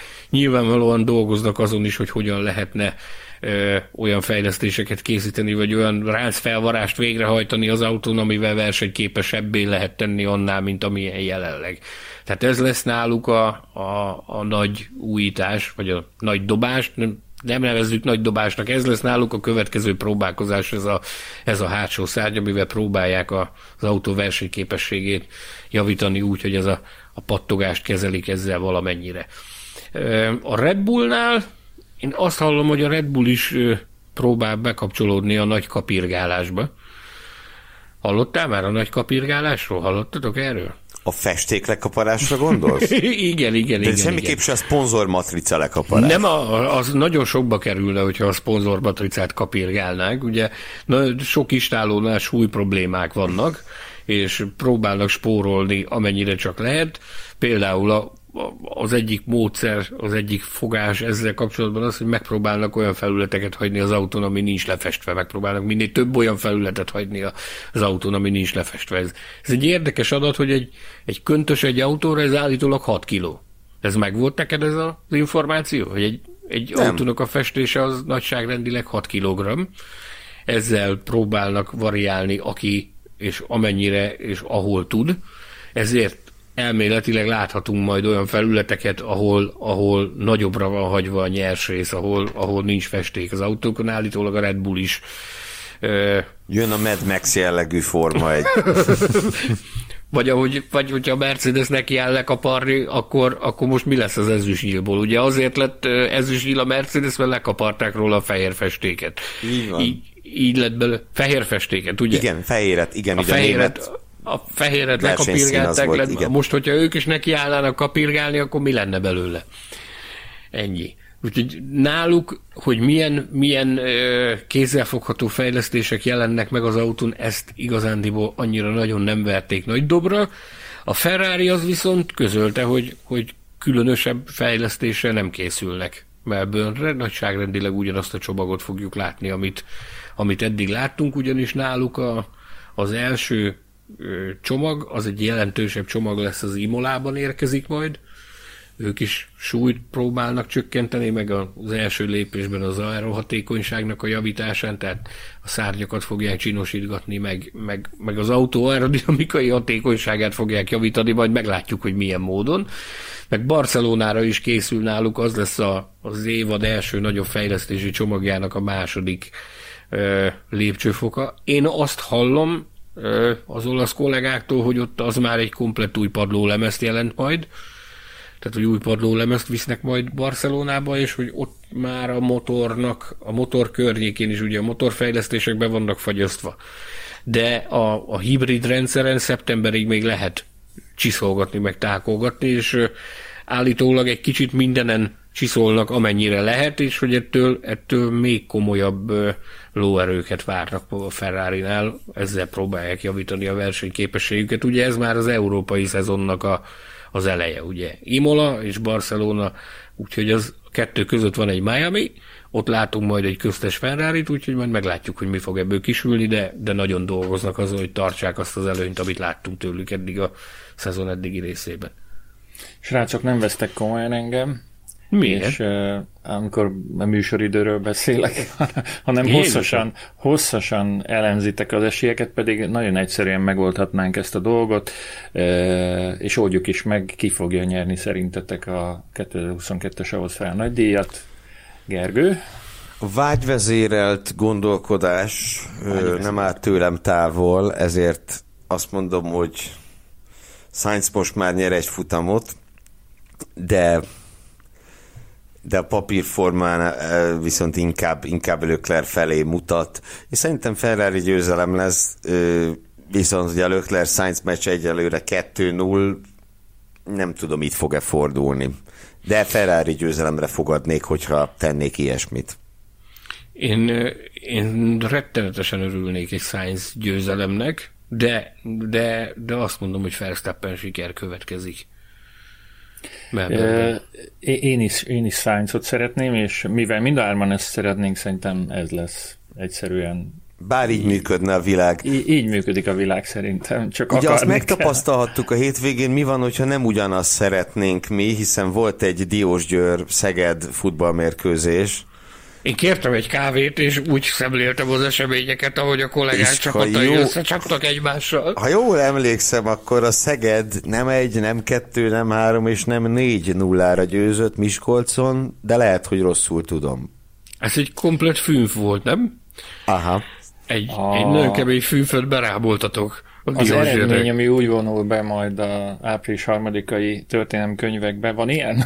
Nem hiszem, hogy a, a nagy, nagy vereség az, az, az sajnos 0-5, de amivel vigasztódni tudnak a Diósgyőr szurkolók az az, hogy a tabellán a Diósgyőr áll a második helyen 61 ponttal, és Szeged Csanád Grosics Akadémia nevű ö, alakulat, ö, igaz, hogy egy meccsel kevesebbet játszott ez a felvételünk napján. Azért ezt nem este. Ő csak Tekítsük 56 pont. Szeged, 56 ponttal. Szeged környékén van Grosics Akadémia, Gellérfipédia, fú gyerekek, ez egy gazdag térsége az országnak. Hazám, hazám. Szeged egy jó Akkor hely. most már, most már tényleg lassan vége a műsornak. Csupán néhány kötelező ö, szolgálati közlemény az, aminek el kell még hangozni, az egyik az az, hogy hivatalos, hogy lőbb rajthoz áll a DTM szezonnyiton, ez egyszerűen elképesztő. Ez, ez amit ez az ember művel, ez, ez, ez nem tudok mit, mit hozzáfűzni, de Gergő, te is rajongol vagy lőnek, ugye? Jól sejtem.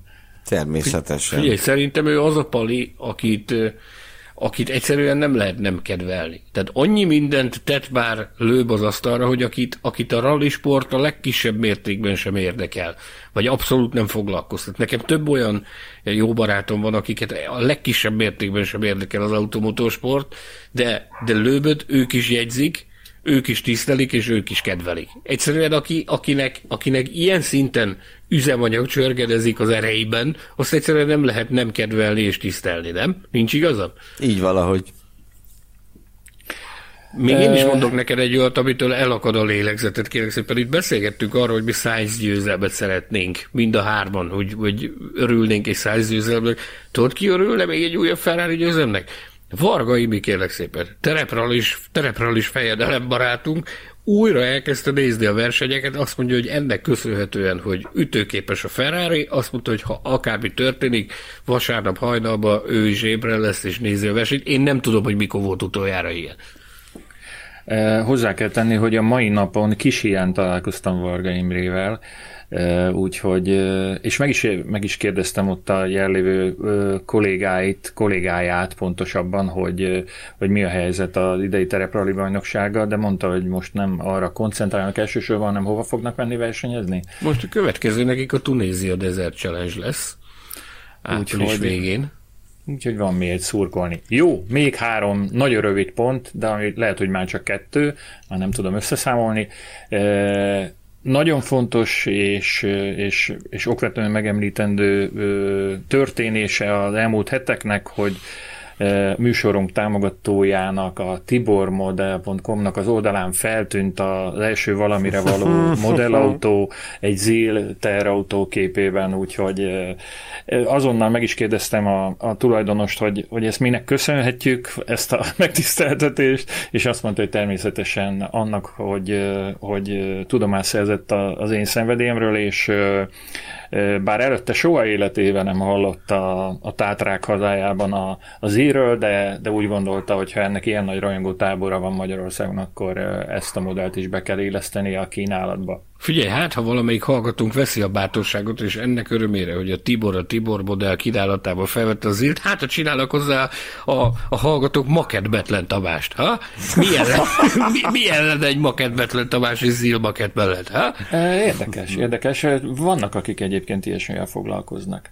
Jó, és végül, de nem utolsó sorban, ma kaptam egy telefont az ügyben, egyébként rendszeresen hívogatnak ilyen kérésekkel, hogy én segítsek Forma 1 belépőt szerezni. Nem, nem, úgy érzem, hogy úgy érzem, hogy egy kicsit túl gondolják az én tehetségemet, képességeimet, meg, meg hozzáférésemet ezekhez a dolgokhoz. Figyelj, ez egy, egy, ez egy újságíró betegség. Aki, aki Forma 1 újságíró, én azt gondolom, az összes kollega, akit ismerek, mindenki panaszkodik erre, hogy, hogy ez attól, hogy mi ebben benne vagyunk, az azt gondolják, hogy nekünk korlátlan hozzáférésünk van Forma 1 jegyekhez. Kiváló kollégámmal és barátommal, Zsoldos Barnával ezzel kapcsolatban fogadásokat szoktunk kötni, hogy az adott naptári év elején melyik nap lesz az, amikor megkapod az első üzenetet valami ismerőst, hogy te nem tudsz szerezni két hegyet a magyar nagy díjra. nem, nem tudom, id- idén talán ő nyert valami január másodikával, hogyha nem tévedek. De, De most ezt ezt azzal uh, kell keresztezni, azzal a problémával, ugye, hogy most már tehát ő pénzét szeretne jegyet szerezni, mert hogy nem nagyon lehet jegyet kapni a, a magyar Egyáltalán nem. Sold out a, a versenynap teljesen, teljesen full ház. Úgyhogy úgy, hogy átmeneti tribünöket is felállítanak, úgyhogy elképesztően nagy hétvégéje lesz idén a, a Hungaroringnek a magyar nagy díjkor, tehát olyat fogunk látni, amilyet még soha de nem emiatt hoztam szóba, hogy a ö, Formula magazin ö, és a Formula.hu főszerkesztőjének ö, nimbuszát emeljem, vagyis a saját magamét, hanem azért, mert az illető úr, aki ezt ö, megtette, az ö, a Magyarország legnagyobb webáruhá, egyik legnagyobb webáruházának a tulajdonosa, és ö, amikor befejeződött a beszélgetésünk jegytémában, akkor hozzátette, hogy ja, és hallgatlak benneteket a, követem a podcastet, és gratulálok hozzá. Szóval nagyon szép napom volt, mit teltek ehhez még hozzá? Jó, egy dolog még nagyon fontos, nem hangzott el az a négy szó, hogy nem maradj le semmiről. Gergő, miért gondoljuk, hogy ezt ki kell mondanunk így az adás végén? Ugye a formula.hu nevű weboldalon, amelynek böngészgetésére szeretettel biztatunk mindenkit, minden egyes hétvégét megelőző héten, tehát minden héten mondhatni, megjelenik egy olyan cikk, aminek a címe az, hogy nem maradj le semmiről, majd úgy folytatja, hogy például az Ausztrál nagydíjon, vagy a hétvégi MotoGP mm, fordulón, vagy bármi, tehát egy olyan összefoglaló cikk, amiben a hétvége minden fontosabb ö, autó és motorsportos eseményének a menetrendje megtalálható méghozzá egyben, egybe ömlesztve, ö, azaz, hogyha egy zsúfoltabb hétvégén mondjuk van teszem az Forma 1, DTM, Indikár és MotoGP is, akkor, akkor ott egybe megtalálják a, a kedves olvasók, hogy mikor, melyik csatornára kell kapcsolni, vagy mikor kell azokat a természetesen teljesen legális streameket előkeresni az internet végtelen bugyraiból, és ugye nem maradj le semmiről, mint rovatcím, azért is nagyon kedves szívemnek, mert én találtam ki. Nekem meg azért, mert az egyik legolvasottabb cikk eh, a hiszen ezen a néven a, a, a Formula.hu éves értékelésében, meg a haviban, meg mindenhol, szóval ezt kattintják a legtöbben, úgyhogy arra gondoltam, hogy rövidesen el kell indítanunk egy nem maradj le semmiről.hu weboldalt is, mert, mert ezzel komoly anyagi sikereket is el lehet érni valószínűleg. De ha már elérkeztünk a műsoridő végére, most már tényleg, akkor, akkor tényleg ilyen kötelező elemeknek kell eleget tennem, mint hogy megköszönjem a hallgatóknak, hogy megint velünk tartottak. Ez már a 163. adásunk volt, és hány nappal ezelőtt is volt a legelső, ezt még egyszer mondjátok ki? 256. Lesz pénteken. Pénteken. Pénteken pénteken. Ez a műsor, amit szerdán veszünk fel, ez is pénteken kerül? Ez csütörtökön, csütörtön. és így a hét napjainak három hetedét már meg is említettük. Új, ilyen matematikában nem menjünk. nem menjünk bele. És mi lesz vasárnap, meg szombaton? Na mindegy. Korán szóval kelünk.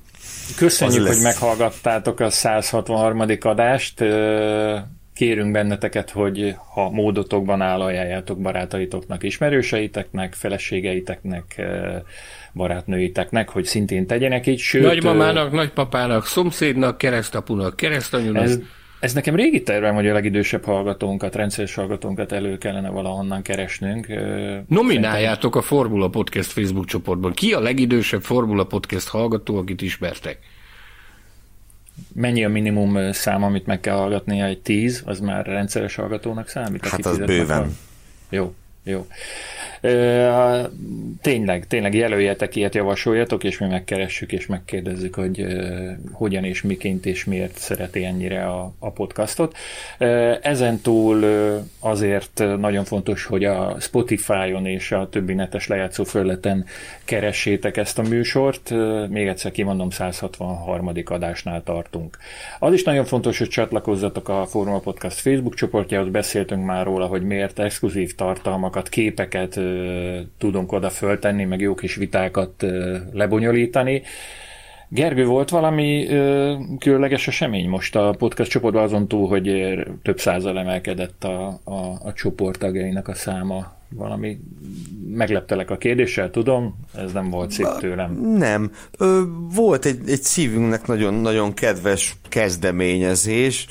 Ö, egy, egy, egy nagyon drága hallgatónk azt, azt vetette föl, hogy a csoporttagjai küldjenek nekünk videóüzeneteket, és Hát mondjam el, hogy rendkívül, már most jól esett, hát még ha meg is érkeznek azok az üzenetek, de már most rendkívül jól esett a dolog, tényleg. Borka János és Varga Csaba kezdeményezéséről van szó. Ők, ők, ők az elkövetők ketten a Formula Podcast Facebook csoportban tették közé a felhívásukat, úgyhogy javasoljuk nektek, hogy csatlakozzatok a csoporthoz, és ott megtaláljátok a részleteket is. De nem csak videóüzeneteket lehet küldeni a csoportban, hanem kérdezni is tudtok. Aki idegenkedne a Facebooktól vagy a közösségi médiától, annak meg ott van az e-mail, a címünk podcastkukacformula.hu, írjatok bátran, és mi megígérjük, hogy válaszolunk. Még egy nagyon fontos dolog, ha bárhol szóba kerülünk, akkor használni kötelező egy vérveli Formula Podcast hallgatónak azt a hashtaget, hogy Formula Hu Podcast, ha jól mondtam. Fontos tudni még azt is, hogy érdemes ellátogatni a Patreon oldalunkra, mert ott megtudjátok, hogy milyen és milyen módon és, és milyen mm, méretben, mennyiségben, minőségben tudtok bennünket támogatni azzal, hogy, hogy hozzájárultok a műsor készítésének költségeihez. Gergő, meg tudsz említeni egy pár nevet, akik ezt már nagyon régen így teszik. Igen, ugye áprilisi adásaink elkészítését többek között Móni István, Végi Ádám, Varga Csaba, Hegyhely Júlia, Ort Noémi, Bertalan Zoltán, Fehér Ákos, Bali Viktor, Visi Ákos, Neider Judit, Kocsis László, Nep Levente, Péter, Magda, Zsanett, Odett és Molnár Árpát támogatták. Nagyon-nagyon köszönjük nekik a hozzájárulást a műsorok előállításához. Javasoljuk még, hogy ne csak bennünket hallgassatok, hanem MotoGP-s testvérpodcastunkat, amelynek eh, neve Formula Motocast. Te várjál, Tamás, a, abba hallottam én a Sanyit a hétvégén? Hétvégén valahol hallottam a Sanyit, és ez nem a Formula ennek, Podcast ennek volt. megvan az esélye, mert Sanyi nagy MotoGP szakértő. Akkor a MotoGP szakértő legyen, mint neked az ember beszélt valahol a hétvégén. Bizony. Bizony. Sanyi, valljál szint. Mit csináltál? Szint vallok, beszéltem, kérlek szépen, mégpedig a, a sportrádió vendége voltam, meg a sportrádió volt az én vendégem. Kiváló barátom, a, a szakma egyik legendája, Lantos Gábor erre járt, és megkeresett, hogy, hogy mi lenne, ha beszélgetnénk egy picit így a századik nagy díj kapcsán. Egy picit visszatekintve arra az útra, amit bejártam, egy picit rólam, egy picit a jövőről, egy picit a Form 1-ről. Úgyhogy ezt megejtettük, ezt a beszélgetést pénteken itt Balkányban, és vasárnap tűzte műsorára, a Hazafutás című műsorban ment le ez a, ez a beszélgetés több részletben a Gábor jó voltából, amiért én hihetetlenül hálás vagyok. Egyrészt, mert én mindig, mindig, mindig nagy élmény nekem vele beszélgetni, az a bölcsesség, meg higgadság, abból mindig lehet tanulni valamit, amivel ő rendelkezik. Hihetetlen nagy tapasztalatokkal rendelkező szakember, sok évtizedes rádiós múltal és sportújságírói múltal. E, Úgyhogy óriási élmény volt vele beszélgetni, és a, az ő Hazafutás című műsorában voltam vendég vasárnap délután, úgyhogy többen is jeleztétek, hogy hallottátok. Nagyon szépen köszönöm, hogy rászántátok az időt és megfüleltétek. Sőt, a, mindjárt mondom is, hogy, hogy ki volt az elkövető, Csóka Pali, állandó hallgatónk, és Facebook csoporttagunk megtalálta a Spotify-on ezt a beszélgetést, és meg is osztotta. Úgyhogy aki esetleg kíváncsi arra, hogy, hogy milyen út vezet egy szabolcsi ember számára a századik Form 1-es nagydíj, az meg tudja hallgatni itt a Pali által közé adott Spotify linken, ami a Hazafutás című műsorban elhangzott beszélgetést tartalmazza. Fontos elmondanom még a műsor végén, hogy arra szeretnélek biztatni benneteket, rendszeresen olvassátok a formula.hu-t, ne csak a nem maradj le semmiről rovatban találtok érdekes dolgokat, hanem magán a weboldalon. Majdnem kihagytam a számításból, hogy a néhány napja bemutatott, és most a kollégáimnak is be, bemutatott ö, friss magazin is elérhető már az újságosoknál, és nem egy Red Bull és egy Ferrari pilóta, hanem két Ferrari pilóta található a címlapon, aki erről még esetleg nem értesült. Van itt komoly viták alakultak ki, hogy melyik ö, tervezett címoldal lenne a, a legjobb. Ezt is egyébként a Forma Podcast csoport tagjai láthatják. Kis ilyen a szerkesztőségi kollé- kollektíva kis ilyen pofoszkodásba vitte el ezt a történetet, mire megszületett a döntés a borítóról. Akit nem a borító vonz, hanem valami más, mondjuk egy 1800 darabos Forma 1-es Lego autó, akkor nekik is jó hírem van, hiszen aki megvásárolja ezt az újságot, azok között bizony ki fogunk sorsolni egy ilyen McLaren, Lego McLaren versenyautót. Annyit kell tenni hozzá, hogy vagy előfizet megvettek, vagy megveszitek alapot, és ezt valahogy bebizonyítjátok nekünk.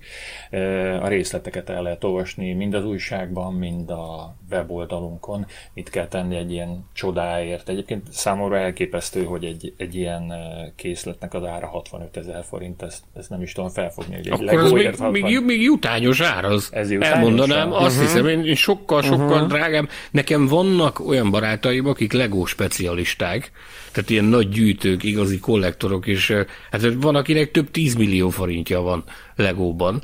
Tehát ez, hogy ezt, ezt ennyiért, 65ért hozzá lehet jutni, ez még, ez még úgy helye közel jutányos. Hát kivált kép annak fényében nekem a, volt alkalmam látni, összerakva ezt a, ezt a járművet, hát meg a könyv szökött a szemembe, egyszerűen csoda, csodálatos. Óriási élmény lesz annak, aki meggyeri és vajon hányadik lesz a McLaren az év végén. Na, de mindegy, ez egy másik kérdés.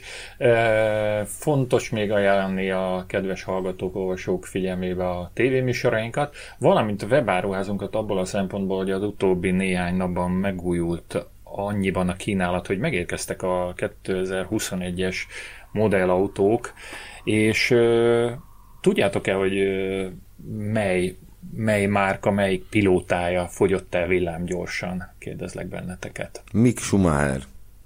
Szerintem Alfa Romeo és Kimi Räikkönen.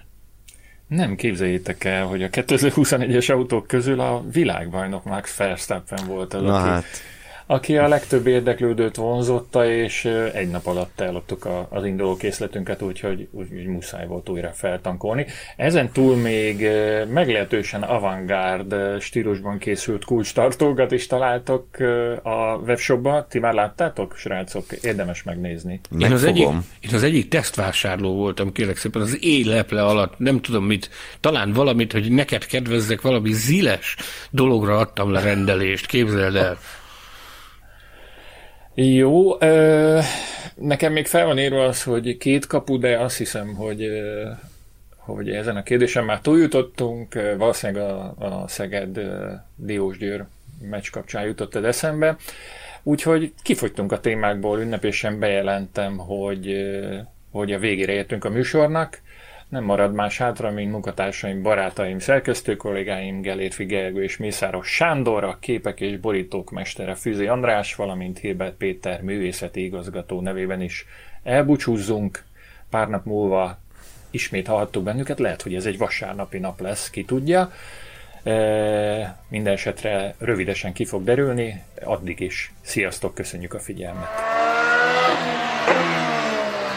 Műsorunk támogatója a tibormodel.com F1-es és utcai modellek óriási kínálatával. A Golden Palace Göt Premium Apartmanház a főváros közvetlen közelében, varázslatos környezetben, luxus színvonalú apartmanjait és kiemelkedően széleskörű szolgáltatásait kínálja azok számára, akik tartalmas és biztonságos nyugdíjas éveket szeretnének megélni. További információ www.goldenpalacegöt.hu Hallgass meg korábbi műsorainkat, valamint iratkozz fel ránk Spotify, Google, Apple Podcast vagy más csatornáinkon. A linket megtalálod a leírásban, illetve a formula.hu weboldalon. Ha szeretnél hozzájárulni a műsor készítéséhez és fejlődéséhez, látogass el Patreon oldalunkra, amelynek címe www.patreon.com per Formula Podcast.